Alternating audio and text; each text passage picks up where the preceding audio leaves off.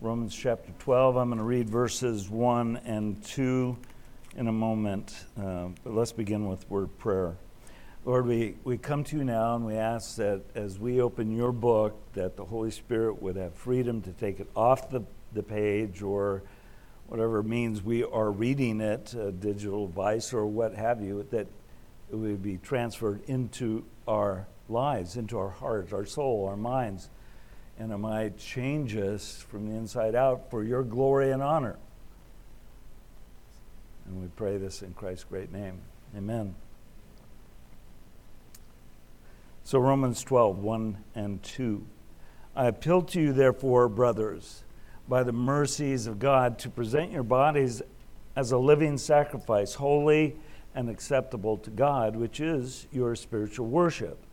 Do not be conformed to this world, but be transformed by the renewal of your mind, that by testing you may discern what the will of, what is the will of God, what is good and acceptable and perfect. Amen. That's the Lord. Amen. So here's here's uh, what I want to start out with today. You know, and accents. Accents are an interesting thing. I don't mean the the marks in the written page. I'm talking about the way that people speak. And they're very interesting.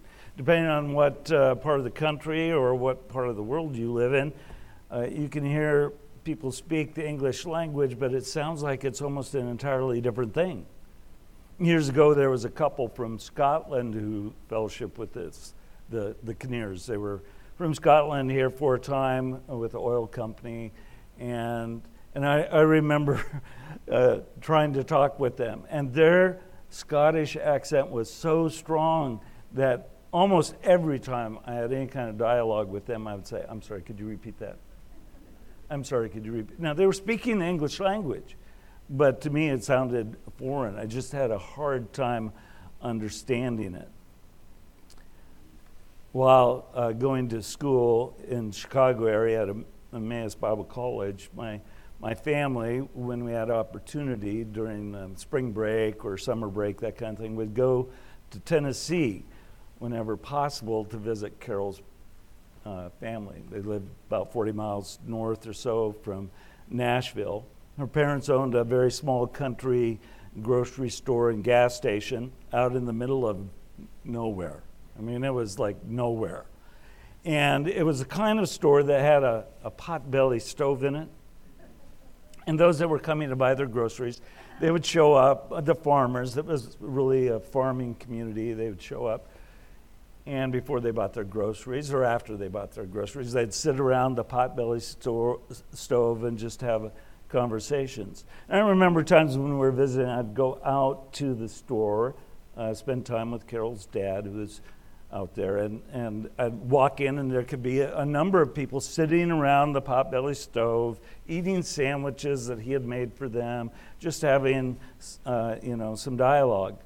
And, and I remember being so dumbfounded as I listened to what I knew was the English language. Um, but to me, it sounded like I could have been listening to Klingon. I mean, it was just, what, what, what? And every now and then someone would say something to me, and, and I would, you know, shake my head, just hoping that I was shaking it the right way, and they, you know, that they, they thought that I was understanding what they were saying when I really was not.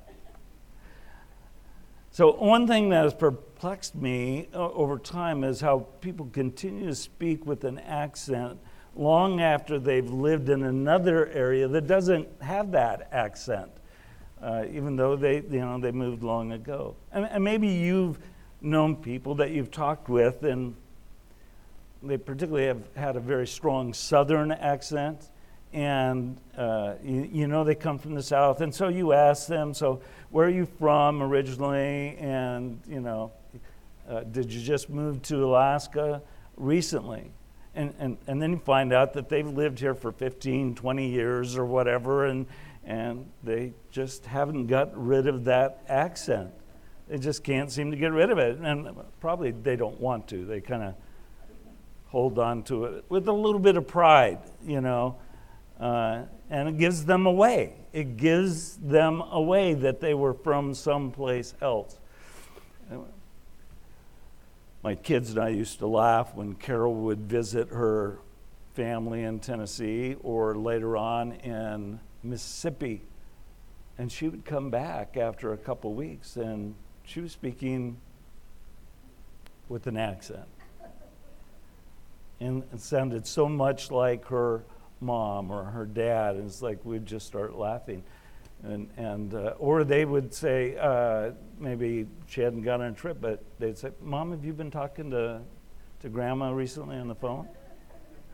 Because she would pick up a little bit of that accent. That, I mean, that was her background. She was born in South Carolina and lived, you know, that area of the world and Georgia and, and so on before uh, going to California and then up to Alaska. So it, it would come back to her, uh, what she kind of was raised with. So in studying Romans uh, 12, 1 and 2, particularly verse 2, I began to think of the lives of believers, the lives of believers have, having a certain accent. Not just the way that they speak, but the, the way that they live. And I began to wonder or think about how our lives will give us away. I considered that even though we may have been Christians by uh, children of God by faith in Christ for some time, being those who no longer belong to this world still bear the accent of the world. You know, do we, do we speak like the world? Do we live like the world and look like the world, even though we're no longer part of the world? It's not, you know, it's not a shame if someone still bears an accent from the South or somewhere else, you know, the Northeast or whatever, long after they've lived in a place that doesn't have that accent. But it is a shame for those who are redeemed by the blood of the Lamb and are no longer citizens of this world, but are citizens of heaven, to still have the accent of the world which is under the dominion of Satan and sin. So the question is Does your accent give you away? Does your accent give you away?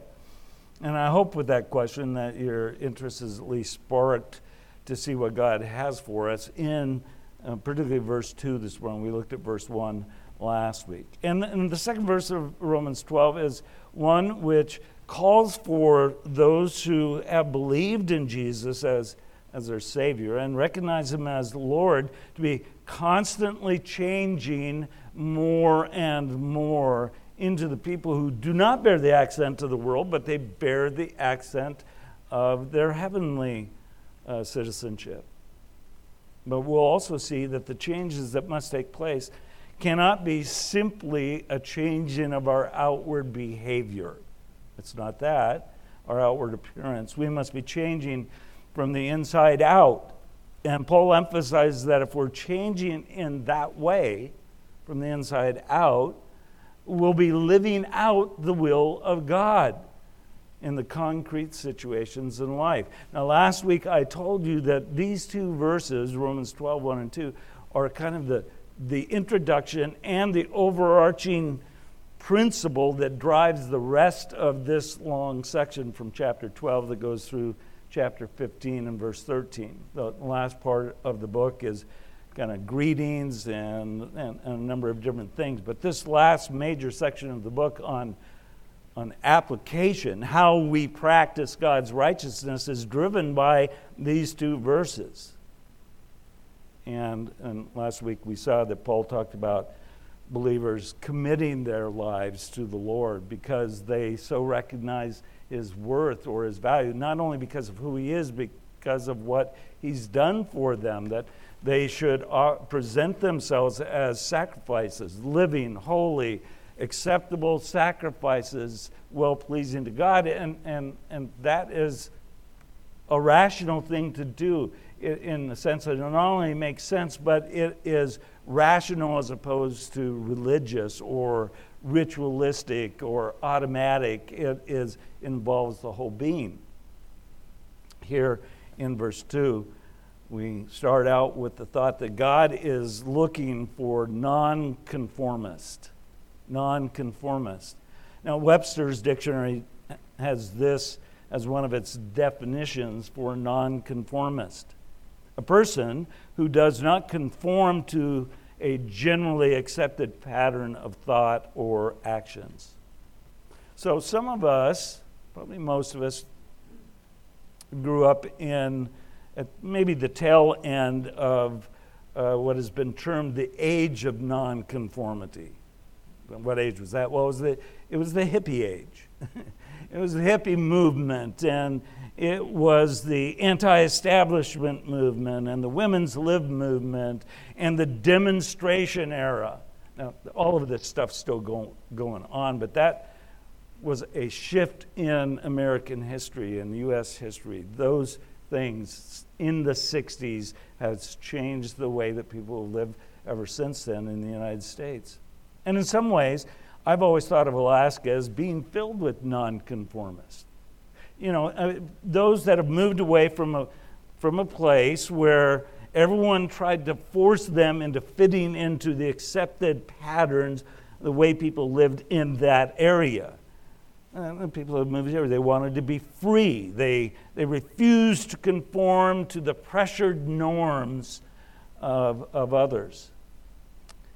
And there's lots of different examples of that. Uh, uh, if you live in other places, at least when I was growing up and for most of my adult life, if you went to an event like a concert or uh, a, play at a theater or something like that, it, it was kind of a dress up affair and, and you might go to dinner and you'd dress up and you'd go and uh, enjoy the evening uh, out with your spouse, like Carol and I did. And I remember one time Carol and I went to a, a play before the, the, the big PAC theater was uh, built. It was at the Sydney Laurence Theater. And we walked in, we were, had gone to dinner, we were dressed up, and uh, we sat down. And, and then we began to notice before the play started that all kinds of people were coming in that certainly weren't dressed up. They were very casual. And then it kind of really stuck out to us when a couple came in and sat down behind it. And they looked like they'd just been running a 10K. They were in their jogging clothes and all of that. And thought, oh, that just, it, there's just no conformity up here in Alaska. That, that's still true today.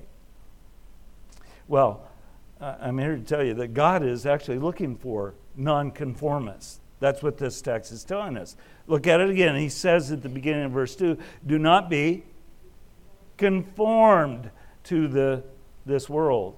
So, what kind of people does God want us to be?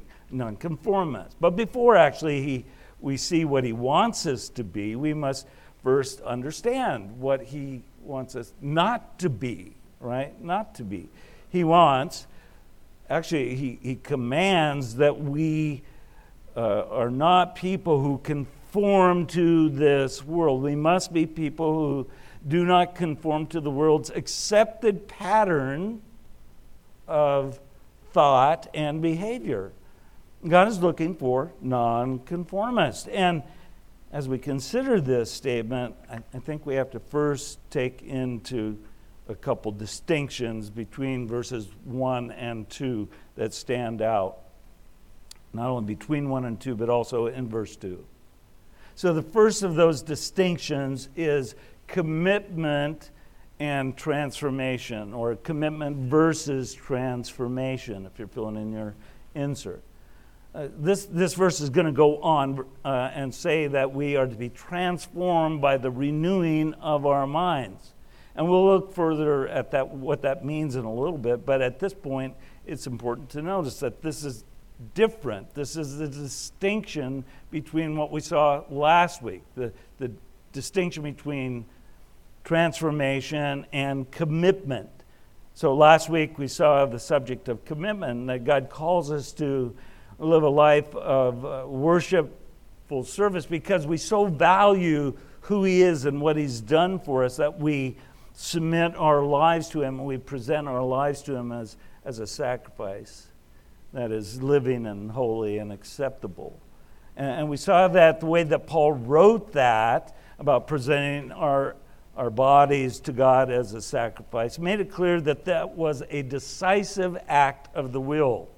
A decisive act of the will. It was an aorist active infinitive which is simply putting it this way it was a, an event, not an ongoing thing. It was an event, an act of the will, a decisive thing that happened in our lives, and that that should therefore change the way that we live.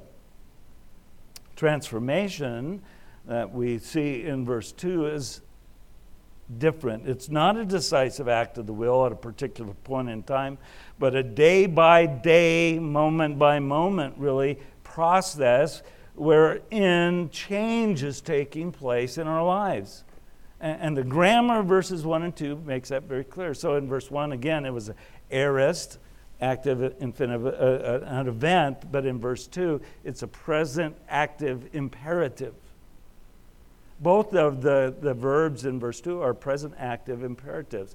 So that stresses something. We'll talk about that more again in a little bit, but it is distinctly different than the commitment. So the relationship between commitment and transformation then is that the day by day process of transformation of our lives is hinged on or pivotal, uh, or is based on, I should say, our decisive act of the will where we present our bodies to God, say, Here we are, you got all of me. You've got all of me.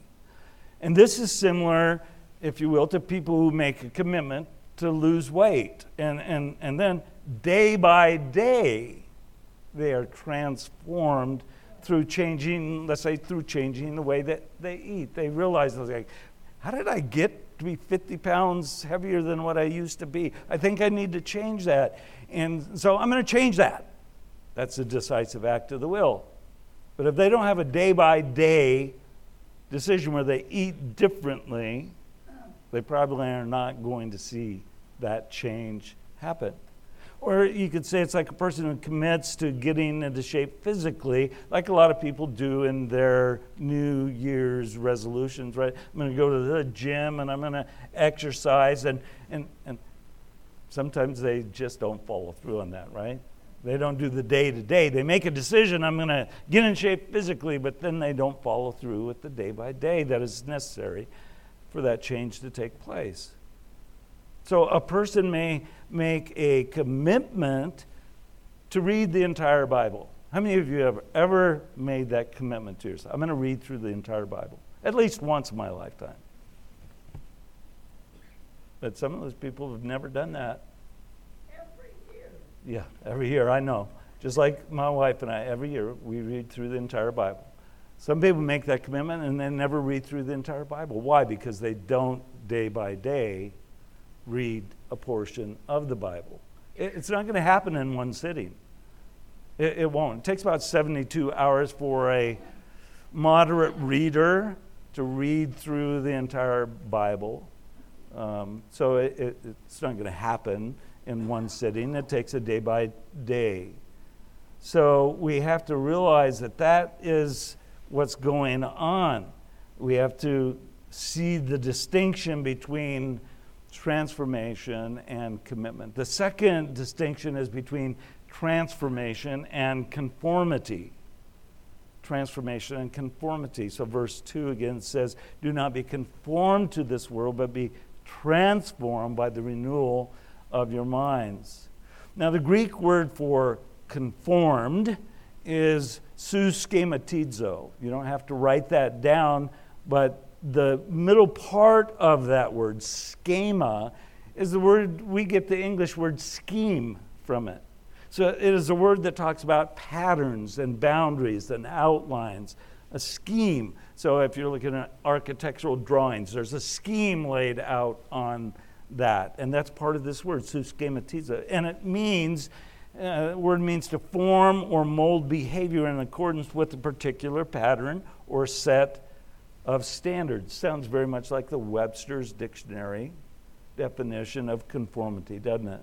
So it speaks of outside pressure that is put on an object so that the object ends up bearing the likeness of that which is putting the pressure on it. It, speaks of squeezing something into something else to make it the shape that you desire it to be. You could say it, it's like pouring something jello into a mold so that when it comes out, it looks like the mold. But it's just better than eating the mold, right? It's that's conformity, outside pressure that puts it on it. Whereas the word transform comes from a different Greek word, metamorpho, uh, from which we get the English word metamorphosis. I'm probably familiar with that. The common illustration of that is the butterfly, well, I should say the caterpillar that goes into a cocoon and metamorphosis takes place. It completely breaks down the entire structure and then gets rebuilt as something else, a beautiful creature that comes out of the cocoon and can fly and amazes us with its colors. So that's a transfiguration, isn't it? A metamorphosis, and that's the word that he uses here. So both of these words obviously refer to change, right? To change. One is change from the outside pressure, and the other is change from the inside out. I think that, you know, while both words do speak of change, Paul is very intentional in using two different words that talk about a, a, form that is taken, but how that form is brought about is entirely different. For ex- uh, this is word, words that Paul uses also in Philippians chapter 2, verses 5 through 8, where he's talking about Christ and his, humili- his humility in coming to the earth.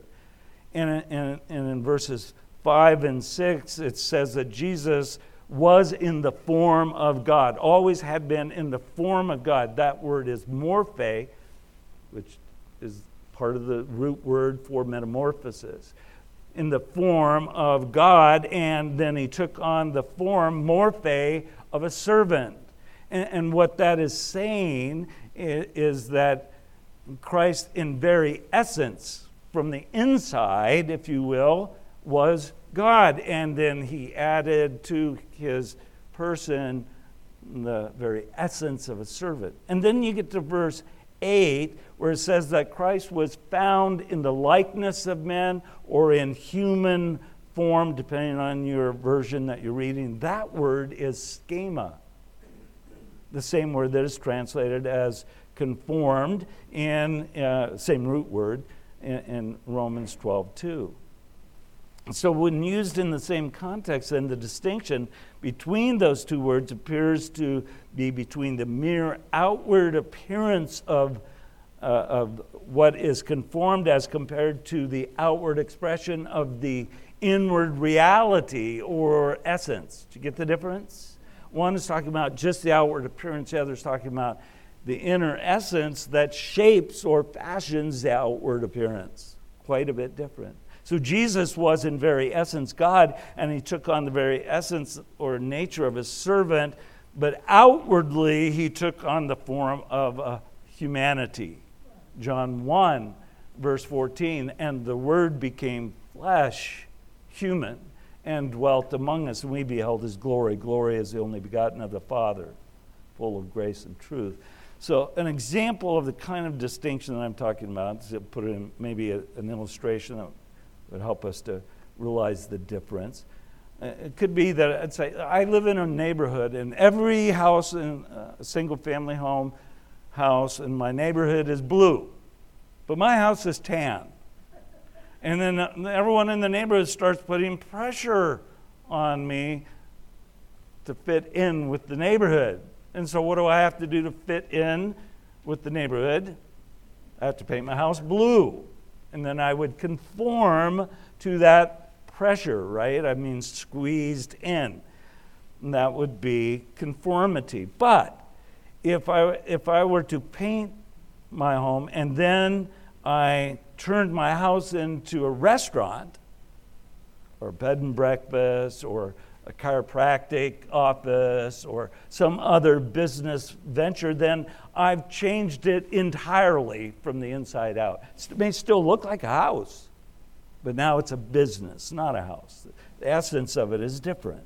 So the scripture says, by the way, that Satan disguises himself as an angel of light. And, and, and dis, the word disguises is the same word that is translated conform in, in uh, our, our text. And that's in 2 Corinthians 11 14 says, uh, Satan disguises himself as an angel of light. But he can't transform himself into an angel of light. Why? Because his essence is evil and his darkness manifested, right? Uh, in contrast, in Matthew 17 and verse 2, Jesus takes three of his disciples, Peter, James, and John, up onto a mountain, and it says that he is transfigured before them. That's the same word translated transformed in Romans 12 2. So he was transformed uh, before them on that mountaintop. And the change that the disciples saw in Jesus for that brief time was not merely a disguise, like Satan does. He wasn't disguised. Actually, what the disciples were seeing was a revelation of the inner essence and glory of the Son of God. And then he had to tell them, don't tell anyone about this. They're not ready for that yet, right? So, the distinction then in Romans 12, 2, that is that we are not to allow the world to pressure us into its image and likeness. We are not to allow the world to squeeze us into its mold, so to speak. Rather, we are to be inwardly transformed or transfigured by the renewing of our mind. And, and the inner, inward essence of who we are in Christ is supposed to come from the inside out so that we end up bearing the image and likeness of our Savior. Get the difference?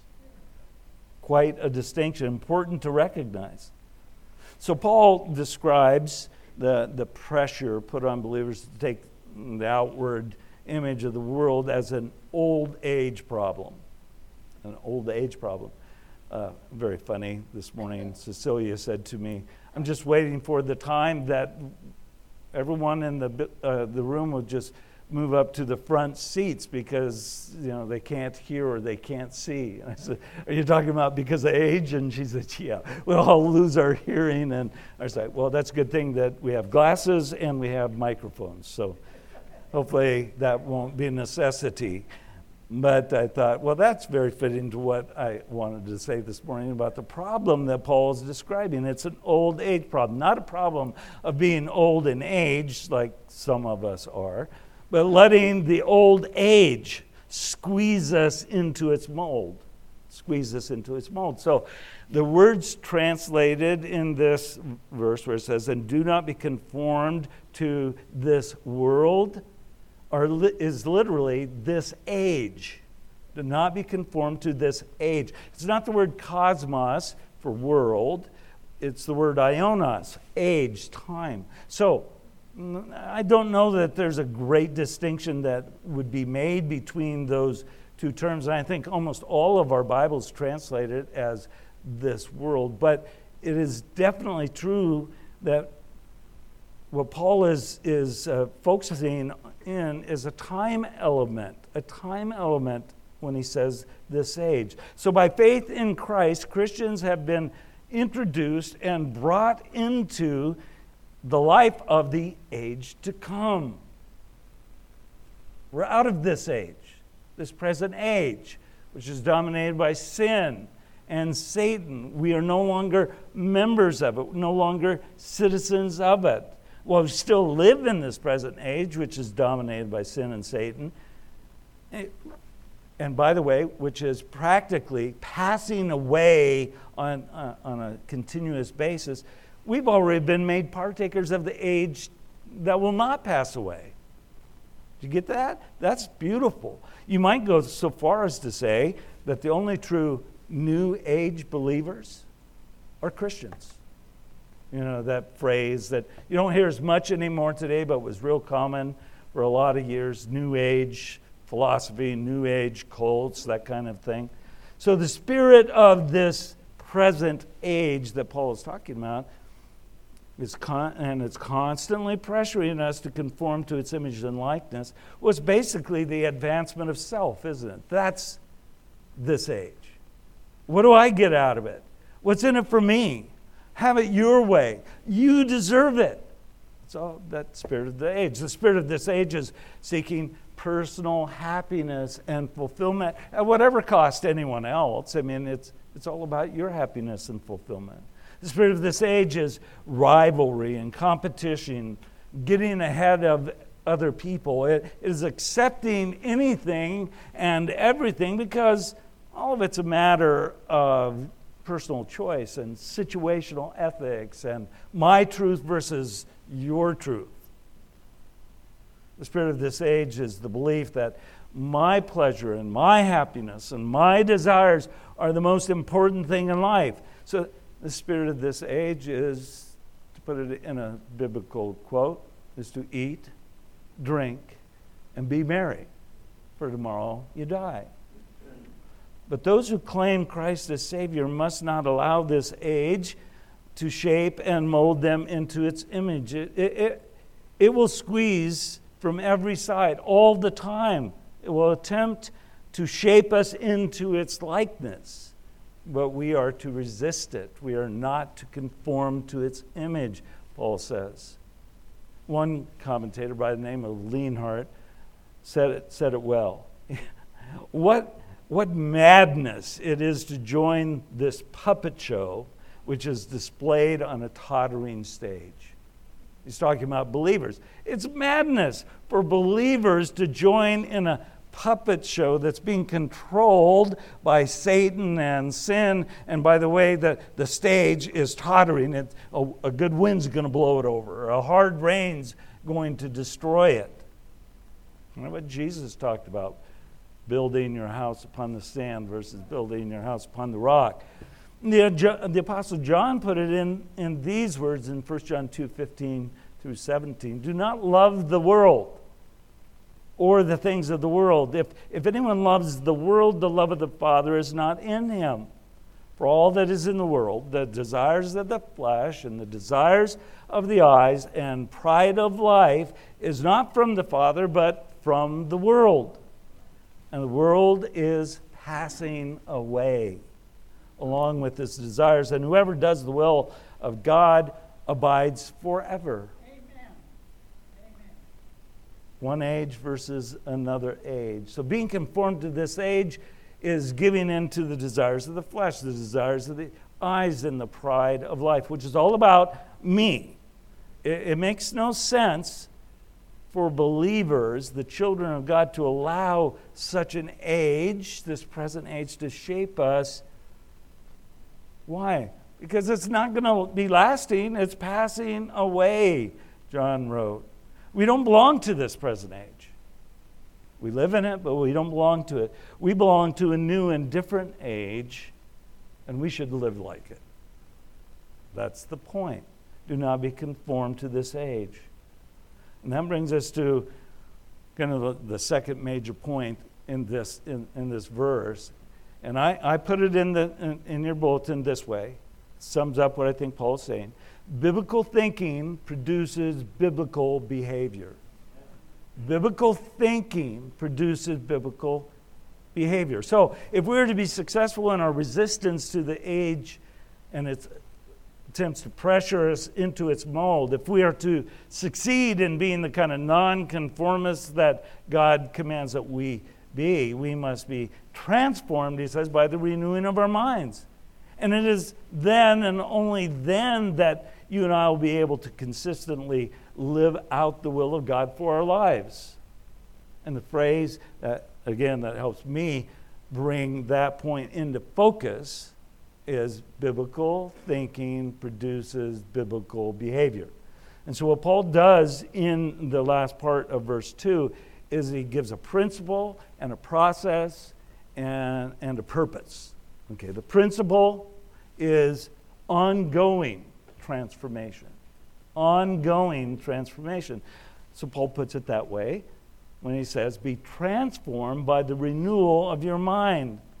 So this transformation is not one of simply changing our activities, It goes right to our attitudes, doesn't it? It's not behavioral modification that he is addressing, but rather a complete transfiguration of the way that we think. We should realize this. It's an old phrase, but you've heard it before. New clothes don't make a new person. New clothes don't make a new person. So you can take a poor street girl selling flowers on the sidewalk, like in the play, the musical My Fair Lady, and put new clothes on her and help her to speak without her Cockney accent. Uh, but she's still a poor street girl in her mind and heart. You, you can take a pig out of the slop, the mud, and clean it up and put a cute little pig's tuxedo on it, let's say, uh, because people really love to dress up their pets nowadays, right? right? So you do this with the pig, but as soon as the pig gets an opportunity, it'll be back in the mud rolling around because you know what? It's still a pig. It's a pig at heart. And so that's where it will go. So have you ever considered why so many Christians seem like they are runners who are dropping out of the race, right in the middle of it? They're, they're running the race and then they drop out of it. Well, the reason that they drop out of it is because they're not being transformed by the renewal of their mind. If you ever wonder why so many professing Christians are so on again, off again in the spiritual walk, you've seen that, right? Maybe you've experienced that. Well, it's because they're not consistently being transformed by the renewing of their minds. So, getting engaged emotionally in spiritual things, that's not a bad thing, but if that's all that is driving a person in spiritual activi- activities, their emotions, it will never be enough. And the reason is because sooner or later those emotions are going to change based on the circumstance of life and they're going to come crashing down, almost like if, if they were on a high of drugs and they come crashing down. So you can, you can change some of your behaviors at some point, but the truth is your behaviors will not stay changed unless, unless you are being transformed by the renewing of your mind. Transformation is not simply turning over a new leaf, as Pastor Tom mentioned. It rather is like being a newly planted tree with entirely new kind of leaves. It's different. The transformation principle is one, here we go, present, passive, imperative. And you, you might be, you know, thinking something like, there goes Spencer again talking about grammar. And you would be correct. I am. And it's very important to understand the grammar of these commands. Do not be conformed to this age, but be transformed by the renewing of your mind. So, what I mean by it's present is that it is stressing the continuing continuing nature of this transformation that is taking place. It's not a one time thing like commitment, and it's not an on again, off again thing. It's an ongoing process. The fact that it's passive means that it is not something that you do to yourself, but something that is being done in you or for you or to you by God you know, we, we don't have the ability to change the way that we think, but the Spirit of God does. We just don't have the ability, but the Spirit of God does. And we don't have, have the capacity to transform ourselves, but the Holy Spirit does. He changes us from the inside out. So, you know, in, in, in Greek or English, we have these things tense, present, past, future, right? And we also have this is called voice. It's, it's, it's active, it's middle, or it's passive. Active is you do it, middle is you do it to or for yourself. And passive is you have it done to you, but you, you surrender to that. And that's what this is saying. You continuously submit yourself to the direction, the change that the Holy Spirit wants to produce in you. Because He has the ability and you don't. And finally, we have the fact that it's imperative, which means what? It means it's not optional. This is a command that God gives us that we are to first resist the pressure of this age, not be conformed to it, and that we then surrender or submit ourselves to the Holy Spirit's leading day by day and moment by moment so that the transformation of our lives into the image of Christ can take place. Present, passive, imperative. So that's that is the principle. The process is renewal of the mind, right? Renewal of the mind. So Paul puts says that he says, "Do not and, and be transformed by the renewal." Uh, many versions have renewing of the mind. Same thing. Uh, we must have the way that we think changed if we're going to stop giving into the pressure that the world puts on us to conform to its way of thinking, its pattern of behavior. And by the way, this is not the only time this vital truth is taught in the New Testament. Um, Peter makes the same connection when calling on the children of God to be holy as their heavenly Father is holy. He put it this way in 1 Peter 1, verses 13 through 15. Therefore, preparing your mind, some of your versions have gird up the loins of your mind. So, gird up the loins, prepare your what? Minds. That's right, for action. And being so reminded, set your hope fully on the grace that will be brought to you at the revelation of Jesus Christ. As obedient children, do not be conformed. Do not be conformed to the passions of your former ignorance, but as he who called you is holy, you also be holy in all your conduct. Same thing. The mind is involved, it's necessary. Engage the mind and don't be conformed to the world. Paul talks about it in Ephesians chapter 4. He starts at chapter 4 with the principle live worthy of the calling by which you've been called.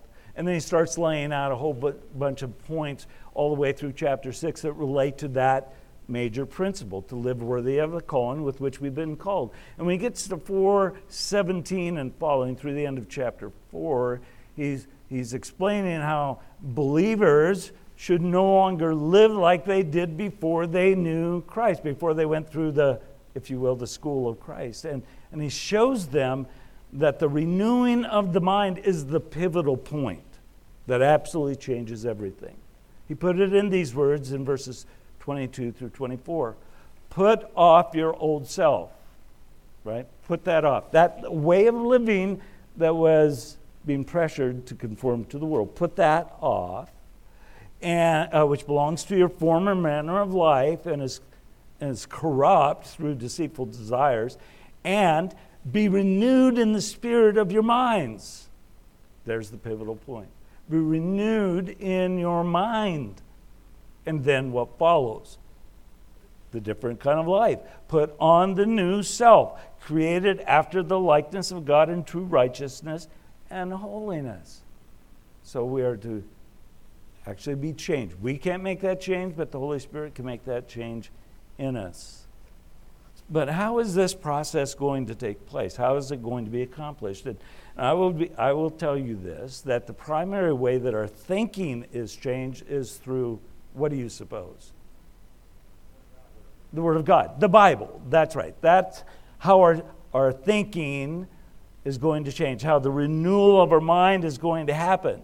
So James put it in this truth in these words in James 1:21 he says put away all filthiness and rampant wickedness and, and receive with meekness the implanted word which is able to save your souls. And there he's not talking to unbelievers about being redeemed by the blood of the lamb. He's talking to believers. It's very clear if you read the context around it. He's talking to believers about how life can be changed, and that is through the implanted Word of God. So it's the implanting of the Word of God that will deliver us from being conformed to this evil age. David wrote about it in Psalm 119 these verses some of you have put to memory at some point. Verses 9 through 11. How can a young man, we could say a young person, keep his or her way pure? By guarding it according to your word. That's right. My, with my whole heart I seek you. Let me not wander from your commandments. I have stored up your word in my heart that I might not sin against you.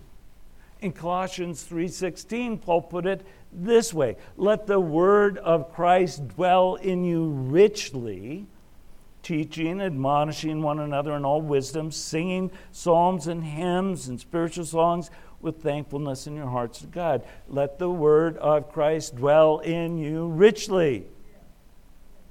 That means with abundance, with comfortable. It's comfortable in your life. You receive it like a rich person lives in his own house. So the Word of God is to live in us.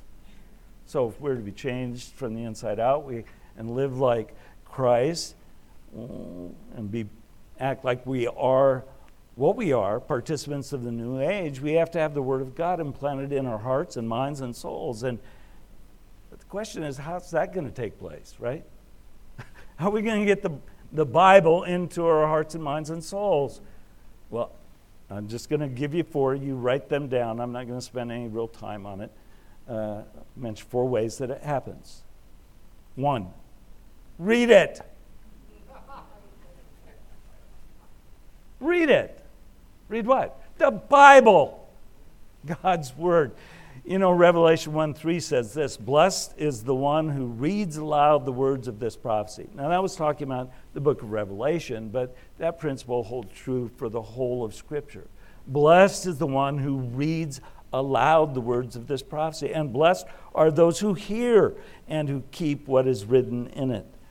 Made me think of Deuteronomy chapter 17, where God says to the children of Israel, When you get into the, the land, you're going to want a king. And it's okay, you can have a king, but let me give you some stipulations about what the king is to be like. He can't acquire many wives, he can't acquire many horses, and he can't acquire many riches.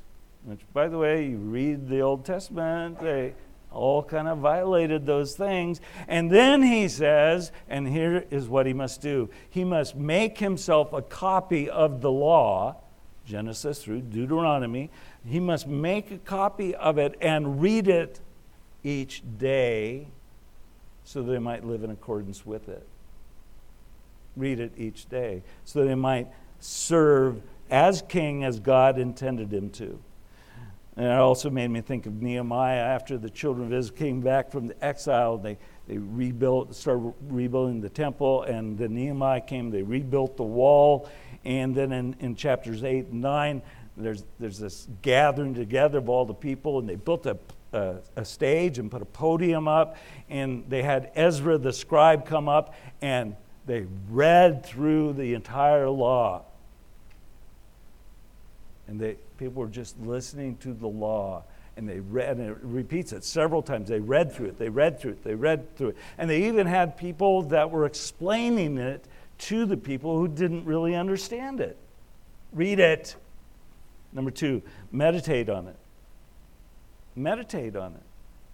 How many of you at one point have memorized Joshua 1 8? Man, what's wrong with you people? You should have that verse memorized. It's a, it's a promise to Israel, but there's application for us. God said to, to Joshua, This book of the law shall not depart from your mouth, but you shall meditate on it day by day, in order that you might keep what is written in it. For then you will be prosperous, and then you will have good success. You have it. Read it. Meditate on it, which means go over it and go over it and go over it and go over it. And then if you read through Psalm 119, you'll read it over and over again the importance of meditating, particularly in, con- in the context of facing difficulty in life. Number three, memorize it. Memorize it. Psalm 119.11 again says, I've stored up your word in my heart that I might not sin against you. Memorize it.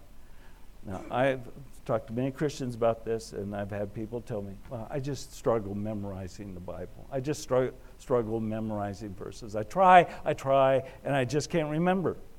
I mean, and then I usually say to them, Do you know where you live? Do you know how to get from here to your house? What street do you live on? What's the numbered address of your home? Do you know your phone number? Do you know your, if I'm speaking to husband and say, Do you know your wife's birthday? You better. You know your anniversary? You know your kids' names and their birthdays? You know how to get to work? You know what time you have to get to work? I'm sure you know what time you get off work. What is that? That's memorization. You say, yeah, but that, that just took place over time. You know, I did, it, it, and it wasn't like one time and I had it down. I had to go over it and over it. That's exactly the point. Memorization isn't a, I, I read it once, I, or I memorize it once, and then that'll be it. It'll stick with me for the rest of my life. No, you go over it and over it and over again. And over time, if you do that, it will stick with you. Memorize it. And the last thing is study it. Study it. 2 Timothy 2:15 in the ESV says, "Do your best to present yourselves to God as one approved, a worker who has no need to be ashamed, rightly handling the word of truth." And the King James says, "Study to show yourself an approved workman." Study. And whether that word is actually a good translation or not, that's the idea of the verse is you've got to be so acquainted with the word of God that you know how to use it when? In the concrete situations of life and the circumstances that you face. So we, we have the principle, we have the process, and, and now we see the purpose. It's at the very end. And the purpose is knowing and doing the will of God, right? Be transformed by the renewing of your mind that you might test and approve or as ESV has it, that by testing you may discern what is the will of God. So, if we're not allowing ourselves to be conformed to the world and being transformed by the renewing of our mind, the result or the purpose of that taking place will be that we will know and do the will of God. And if we're truly being changed from the inside out, our daily living will be daily living in accordance with God's will. Now, that's a whole nother long study in itself, I suppose. You know, people are always like, oh, I want to know what God's will for my life is. And, you know, they're, they're thinking in mystical terms, like, I'm sure God's going to do something special. You know, plane will fly by with marry your husband or, you know, something like that. Or, you know, some special thing will take. That's mystical. And, and, and God can do whatever he wants, but that's not what Paul's talking about. The will of God that he's talking about is revealed in the rest of this section. 12:3 through 15:13 is an example of the will of God, how you are to live in the concrete situations of life. So it's interesting that the Greek word dokimazo that is translated in the ESV by the phrase, by testing you may discern, is in several versions translated as prove or approve. Like be transformed in, uh, transformed in, your, in your minds that you might prove or approve what the will of God is. The NIV may have the best translation. That's hard for me to say, but it is test and approve. So all of these, uh, all of the ways that this is translated is emphasizing the nature of a testing process where believers are able to determine through examination and evaluation what God's will is in the various situations that they face. That's what he's talking about. And he, and he says that the will of God is declared to be good and acceptable and perfect. Let me just give this to you. This phrase has oftentimes mistakenly been understood as suggesting that there is a good will of God, a acceptable an acceptable will of God, and then the perfect will of God. Like it's three different things: one, two, and three. Except uh, perfect being one, you know, uh, and so on. That would be the, the top. And, and they suggest that you know, believers should always seek to, to find the perfect will of God, not be satisfied with the, the good or the acceptable will of God. That is just wrong. It's so wrong. That's not what this means, either grammatically or practically. The three adjectives that Paul uses good, acceptable, or well pleasing, and perfect describe God's will, what God's will is.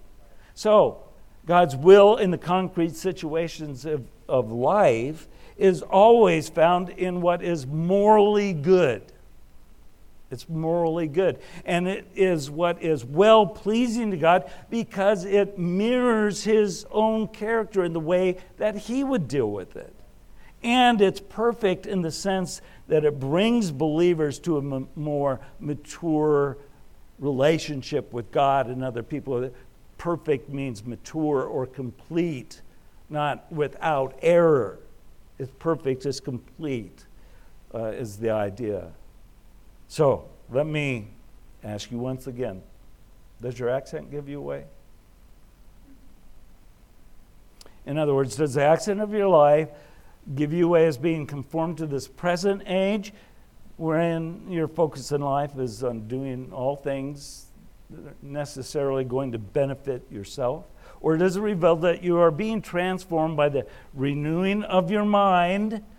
with the result that you are constantly living out God's good, well pleasing, and perfect will. Do, you, do your lips and life bear the accent of one who is pressured and shaped by this age, uh, an age which is controlled by sin and Satan? Or do they reveal that while living in this present age, you don't belong to it any longer? Instead, your lips and your life demonstrate the values and characters of the new age is what is shaping you from the inside out. Maybe as believers, it's time that we grow up and start acting our age. Hopefully, you got that play on words. Start acting like new age believers that will mean that we are allowing the Holy Spirit to transform us from the inside out through the Word of God, and that we'll begin to think biblically, and consequently, we'll begin to act biblically, because biblical thinking produces biblical behavior. Lord, we're thankful for your word, the clarity of it. Help us to live in light of it to the glory of your name. Thank you, too, for our time of worship in here this morning and what will continue as we share a meal together. Be glorified there as well. Thank you for all that you do for us, all the blessings that we have in the heavenly places, and all the blessings that you give us in the here and now. And that includes the fellowship and worship and service of one another. And you're providing for us every day the things that we need to sustain life and godliness. So praise be to your name. It's in Jesus' great name we pray. Amen.